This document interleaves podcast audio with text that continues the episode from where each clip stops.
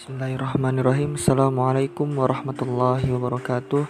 Alhamdulillah Alhamdulillahilladzi Arsala rasulahu bilhuda wa dinil haq Lidhirahu ala dini kullih Wa kafa billahi syahida Ikhwafillah Tidak ada sholat bagi orang yang tidak membaca surat al-fatihah. Hadis riwayat Bukhari Nomor 356 dan Muslim nomor 394 Menurut jumhur ulama menyatakan pembaca al-fatihah adalah termasuk rukun sholat tidak sah sholat seorang tanpa membaca Al-Fatihah.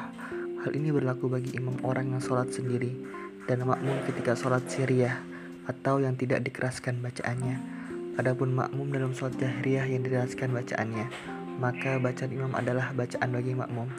Ikhwafillah, kemudian Allah berfirman dalam surah Al-A'raf ayat 204 yang artinya, dan apabila dibacakan Al-Quran maka dengarkanlah baik-baik dan perhatikanlah dengan tenang agar kamu mendapat amal mendapat rahmat.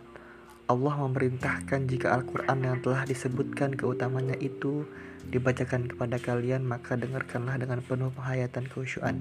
Simaklah ia dengan pendengaran dan seluruh anggota badan kalian agar kalian dapat memahami maknanya dan mengerti perintahnya. Dengarkanlah bacaan itu sampai selesai sebagai bentuk pengaguannya baginya agar kalian dapat meraih rahmat dan keriduan Allah Subhanahu wa taala.